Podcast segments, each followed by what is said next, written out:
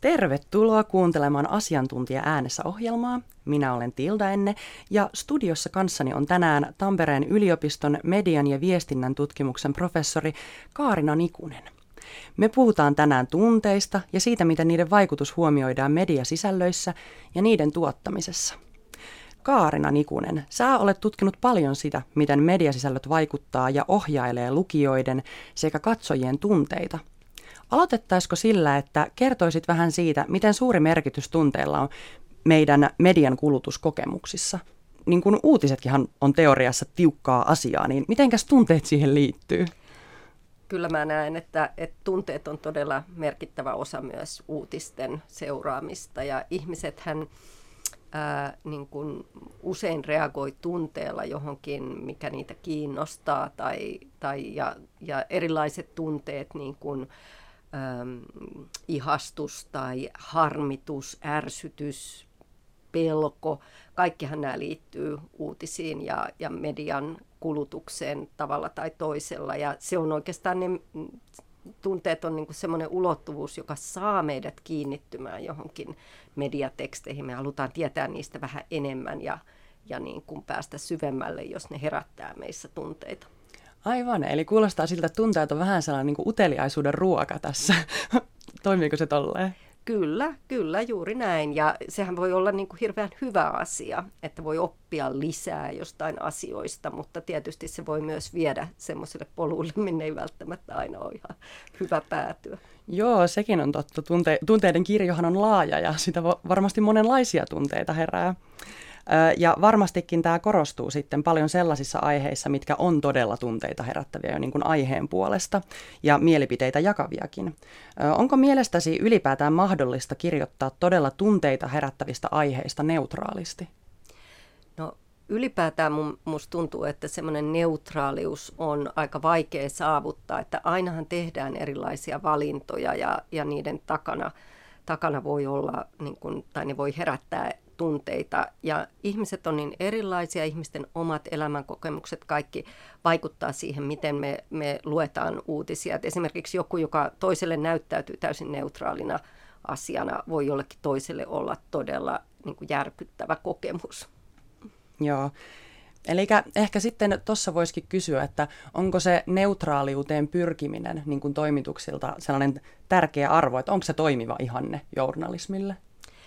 No sanotaan, että mä ymmärrän, ymmärrän että, että pyritään ehkä jonkinlaiseen neutraaliuteen ää, niin kuin uskottavuuden näkökulmasta, mutta toisaalta mä uskon, että yhä enemmän ää, ei ehkä pyritä niinkään neutraaliuteen, vaan niin kuin herättämään kiinnostusta ja se on ehkä nyt sitten se, että, että millä tavalla sitä kiinnostusta herätetään, että, että tunteet on todettu selvästi semmoiseksi yhdeksi ulottuvuudeksi, joka, joka herättää ihmisiä niin kuin lukemaan tai seuraamaan ja sen takia sitä pidetään niin kuin tärkeänä. Neutraaliutta voidaan niin kuin ehkä, ehkä nostaa esiin sitten sellaisilla niin kuin tavallaan tasapainottavilla teoilla siinä uutisessa, mutta, mutta se ei välttämättä ole ehkä tänäkään päivänä niin, niin selkeä lähtökohta kuin se on jossain vaiheessa ollut. Hmm. Mitäs nuo tasapainottavat teot voisi olla? No yleensä perinteisesti ajatellaan, että ne on semmoisia, että, että on jossain asiassa rakennetaan tavallaan vastapuolet ja sitten niiden eri näkökulmia esitellään. Aivan, no niin, nythän me päästäänkin jo vähän tähän meidän seuraavaan aiheeseen, eli ei pelkästään puhuta siitä, että miten yleisö kokee tunteita mediasisältöjä kuluttaessaan, vaan siitä, että miten tunteet otetaan huomioon mediasisältöjä rakentaessa – Toimituksissahan seurataan todella tarkasti dataa klikkauksista ja kommenteista, eli myös meidän tunteita seurataan todella paljon. Niin millainen merkitys yleisön tunteiden herättämisellä on siinä, kuinka yleisöjä yritetään saada mukaan julkiseen keskusteluun ja median kuluttajiksi ylipäätään? No kyllähän näitä, niin kuin sanoit, niin tunteita seurataan, seurataan todella paljon ja ja ne on tunnistettu niin kuin tärkeänä ja sen, sen takia niitä myös niin kuin ruokitaan ihan tietoisesti. Ja tämä ei ole mikään uusi ilmiö sinänsä, että pitkään on, jos ajatellaan nyt vaikka iltapäivälehtiä, niin siellä niin kuin selkeästi tämmöisiä tunteita herättäviä aiheita nostetaan, nostetaan esiin, mutta sitten nykyään, koska me eletään tämmöistä dataistunutta media-aikakautta, niin näitä pystytään tavallaan seuraamaan niin paljon selkeämmin, eli, eli, eli kyllä selvästi niin kuin näiden tunteiden varaan rakennetaan uutisia, vaikka monet haluaisi ajatella, että näin ei ole, niin kyllä mä sanoisin, että näin on. Joo. Palataan vähän taaksepäin tuohon aiheeseen, mitä me jo sivuttiinkin tällaisista erilaisista tekniikoista. Kun julkisessa keskustelussa puhutaan paljon polarisoituneesta mediaympäristöstä ja sen tuottamasta keskustelusta, niin millä tavalla sä näkisit, että media tuottaa nimenomaan polarisaatioa sen tunteiden kannalta? No nimenomaan tämmöisellä niin kuin affektiivisella vastakkainasettelulla että, että tietyllä tavalla voi ajatella, että onko tämä tämmöinen niin kuin tasapainottaminen, ää, toimiiko se itse asiassa tämmöisenä niin kuin vastakkainasettelun korostamisena.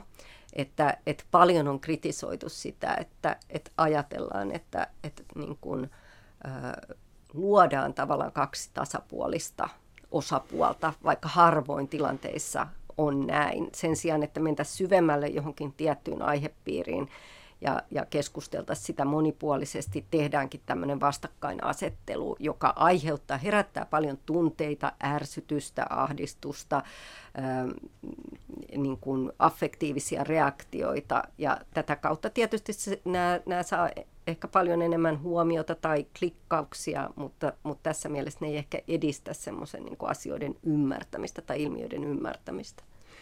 Aivan.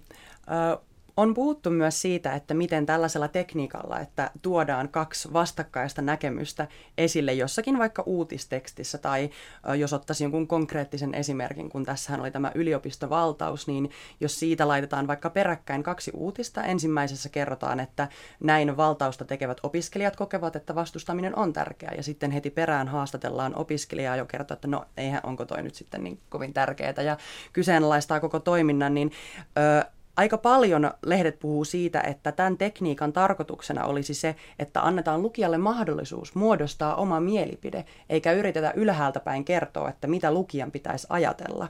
Niin vähän noista sun puheista voisi päätellä, että se ei ehkä toimikaan tuolla tavalla, miten sitä metodia tarkoitetaan. No siinä mielessä ei, että, että mun mielestä paljon parempi menetelmä on taustottaa ilmiötä, että minkä takia niin kun ollaan esimerkiksi osoittamassa mieltä ja, ja niin kun luoda paljon monipuolisempi näkökulma siitä, koska sitten usein tämmöisissä tasapainottamisissa on se ongelma, että sanotaan, että on vaikka 50 opiskelijaa, jotka on osoittamassa mieltä ja sitten on muutama, jotka ei niin kuin ole kiinnostuneet siitä, mutta jos heidät asetetaan niin kuin tasavertaiseksi siinä, niin siitähän syntyy aivan virheellinen ja vääristynyt kuva kuitenkin, että, että tietyllä tavalla aina pitäisi miettiä, että mikä on se tavoite, että mitä ymmärrystä halutaan lisätä, eikä tavallaan mennä piiloon. Niin kuin, että se on hirveän helppo ratkaisu, että ikään kuin nyt ollaan tasapuolisia, mutta itse asiassa ei niin kuin, tavallaan se ymmärrys kauheasti siitä syvene. Mm, aivan. Eli pointtina olisi sitten se, että tuolla tavalla ei välttämättä päästä oikeasti siihen niin kuin nyanssirikkaaseen totuuteen ja ehkä tuolla tavalla niin kuin kärjistämällä luodaan just sitä vastakkainasettelua eikä niinkään yritetä paljastaa sitä, että mikä se todellinen tilanne on. Näin, ja sitten ei myöskään välttämättä ruokita sitä semmoista kiinnostusta ö, ottaa selvää enemmän siitä asiasta tai päästä niin kuin pitemmälle jotenkin sen, sen ilmiön äärelle. Eli se päätyy niin kuin tämmöiseen. Ja useinhan käy niin, että nämä vastakkainasettelut herättää semmoista affektiivisia reaktioita, mutta ne saattaa myös ahdistaa. Ihmiset ei halua, niin kuin, että tässä on taas tämä konflikti tai tämä riita. Että joko ne, monet saattaa niin kuin mennä syvälle siihen niin kuin konfliktin sisään ja, ja niin kuin tulkitsee kaikkea sen kautta, tai sitten niin kuin, äh, vetäydytään, koska niin kuin se on ikävää ja ei haluta ottaa niin kuin kantaa. Että, että tässä mielessä niin kuin se kärjestäminen voi olla aika monin tavoin ongelmallista.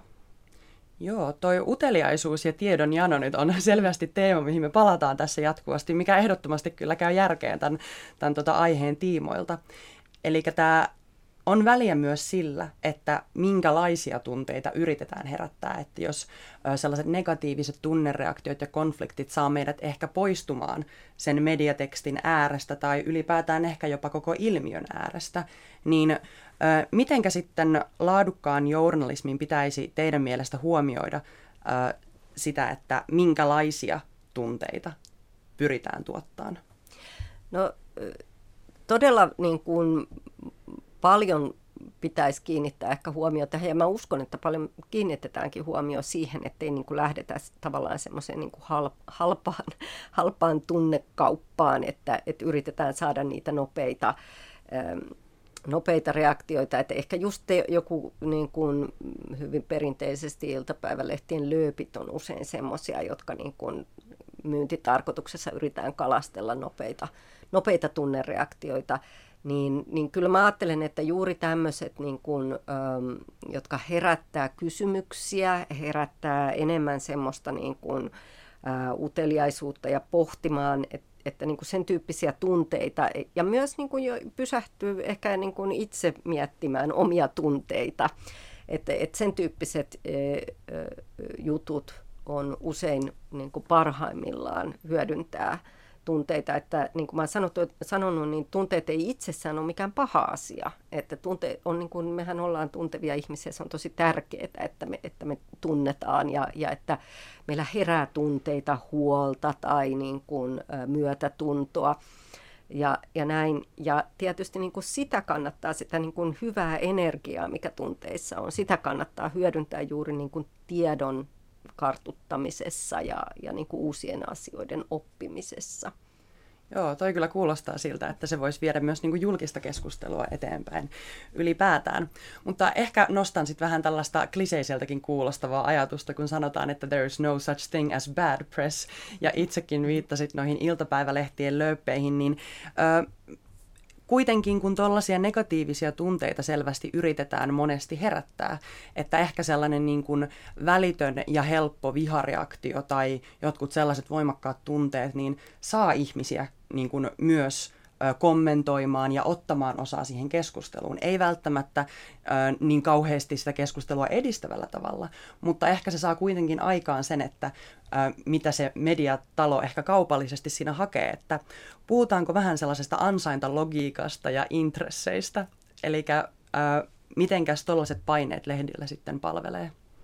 Joo, kyllä se näkyy ihan selvästi mun mielestä, että tämä niin negatiivisten uutisten pelko on erityisesti tämmöinen, tämmöinen jota hirveän paljon niin kuin nostetaan esiin juuri siinä mielessä, että saadaan ihmiset niin kuin kiihtymään tai, tai huolestumaan ja, ja kommentoimaan. Ja tämä kärjistäminen tietysti, että tämä tämmöinen niin kuin affektiivinen verkkokeskustelu tai kommentointikeskustelu liittyy nimenomaan hyvin paljon näihin negatiivisiin tunteisiin. Ja se on selkeästi niin kuin yksi median ansaintalogiikkaa, että, että, että saadaan ihmiset pysymään siellä ja saadaan niin kuin sitä liikennettä ja se liikenne tietysti lisää lisää niin kuin mahdollisuuksia myydä mainoksia verkossa ja niin päin pois, että, että tämä on niin kuin e, e, hyvin sisällä siinä niin kuin median logiikassa. Ja näin on aina ollut ennenkin, mutta nyt se on vaan niin kuin intensiivisempää täällä tässä niin kuin tämmöisessä alustataloudessa tietysti. Ja, ja tota, ongelmanahan tässä on tietysti se, että tämä tämmöinen niin kuin negatiivinen energia ja tietyllä tavalla tämmöinen niin kuin affektiivinen intensiteetti, mikä siihen liittyy, niin, niin siitä saattaa nousta niin kuin tämmöinen yksi elementti meidän keskustelukulttuuriin ja poliittiseen kulttuuriin, josta me ehkä ollaan nyt jo nähty viimeiset ehkä jo kymmenen vuotta on eri puolilla maailmaa tämän, niin kuin, tätä, niin kuin, tätä samanlaista dynamiikkaa. Et tässä mielessä se on ehkä pikkasen huolestuttavaakin. Joo, kyllähän julkisessa keskustelussa näkyy paljon totakin, että miten ö, nettikeskustelujen tyyli jotenkin tarttuisi niin kuin, ö, medi- mu- muussakin kuin tota, sosiaalisessa mediassa, vaan ihan mediankin puolella käytyihin keskusteluun, että yritetään jotenkin ehkä jopa lietsoa sitten niitä negatiivisia tunteita, niin Tämä saattaa olla todella vaikea kysymys, mutta näkisitkö, että sellaisella vähän vastuullisemmalla niin kuin tunteiden tiedostamisella ja hyväksynnällä, että jos mediat ottaisi käsi, tuollaisen käsityksen omakseen, niin voisiko se kilpailla ansaintalogiikan kannalta tämän negatiivisten tunteiden herättämisen kanssa? Kyllä mä uskon, että voi ja, ja siitä on ehkä jotain esimerkkejäkin, että pyritään niin kuin miettimään sitä, että ei lähdetä niin kuin niiden tämmöisten nopeiden, affektiivisen, aggressiivisten tunteiden perään, vaan mietitään jotenkin niin kuin, rakentavammin sitä ja ehkä tämmöisellä niin kuin pitemmällä aikasyklillä, että, että tehdään niin kuin, tavallaan, mä ajattelen parhaimmillaan tämmöiset pitkään tehdyt ja tutkivan journalismin jutut, joissa ei niin kuin pyritä heti järkyttämään, vaan niin kuin pikemminkin ottamaan mukaan, niin nämä on ehkä semmoisia, jotka toimii paremmin. Aivan, eli selvästi on tarjolla muitakin tekniikoita siihen, että miten tunteita voitaisiin hyödyttää siinä, että otetaan ihmiset mukaan julkiseen keskusteluun. On tosi hyvä kuulla. Ja vaikka nyt ehkä tämän keskustelun pohjalta saattaisikin tuntua vähän itsestään selvältä, niin kertoisitko vielä lopuksi tiiviisti, että miksi tunteiden merkitystä mediatekstejä luettaessa on sitten niin tärkeää tunnistaa ja huomioida? Ehkä myös niin kuin lukijoillekin, että kuulostaa siltä, että se on aika keskeinen osa sellaista nykypäivän medialukutaitoa. Kyllä, se on sikäli hyvä, että, että ei ota omia tunteita myöskään itsestäänselvinä ja myöskään oikeina.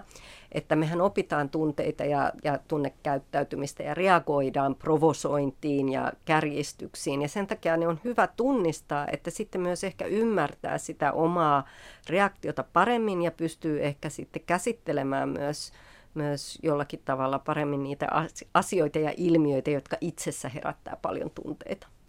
Aivan, sehän oli todella hyvä tiivistys. Eli tässä asiantuntija äänessä ohjelmassa kanssani oli keskustelemassa professori Kaarina Nikunen, minä olen Tilda Enne ja me puhuttiin tänään tunteiden merkityksestä mediasisältöjen kokemisessa sekä aika paljon siitäkin, miten yleisöjen tunteiden ohjailu vaikuttaa toimituskäytäntöihin, median tuottamiseen ja julkiseen keskusteluun. Kiitos paljon Kaarina Nikunen. Tämä oli tosi kiinnostava keskustelu. Kiitos. Radio Moreeni, Tampere.